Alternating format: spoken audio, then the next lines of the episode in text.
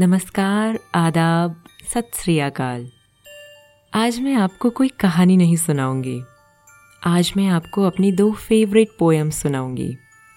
पहली कविता सोहन लाल द्विवेदी की, एक बेहद खूबसूरत रचना है। कोशिश करने वालों की कभी हार नहीं होती।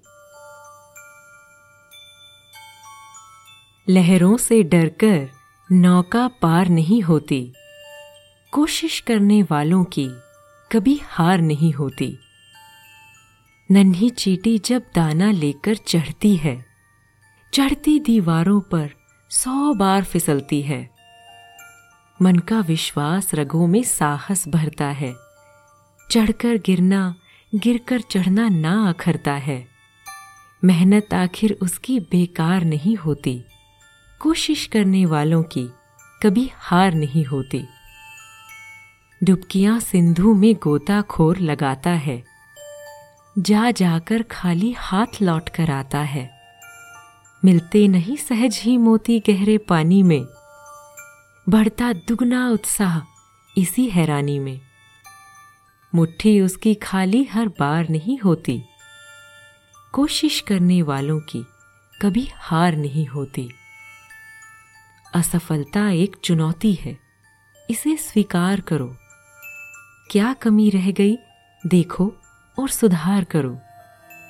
जब तक ना सफल हो, नींद चैन को त्यागो तुम। संघर्षों का मैदान छोड़कर मत भागो तुम। कुछ किए बिना ही जय जयकार नहीं होती। कोशिश करने वालों की कभी हार नहीं होती।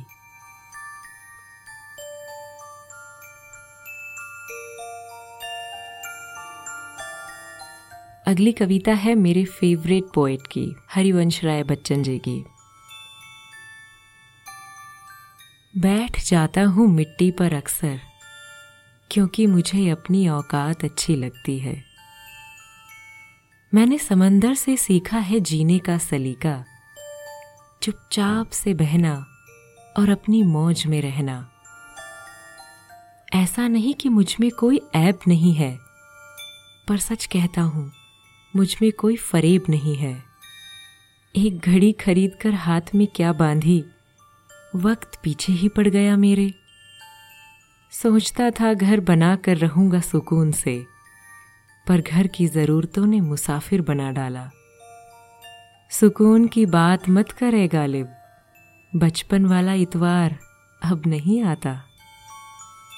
शौक तो माँ बाप के पैसों से पूरे होते हैं। अपने पैसों से तो बस ज़रूरतें ही पूरी हो पाती हैं।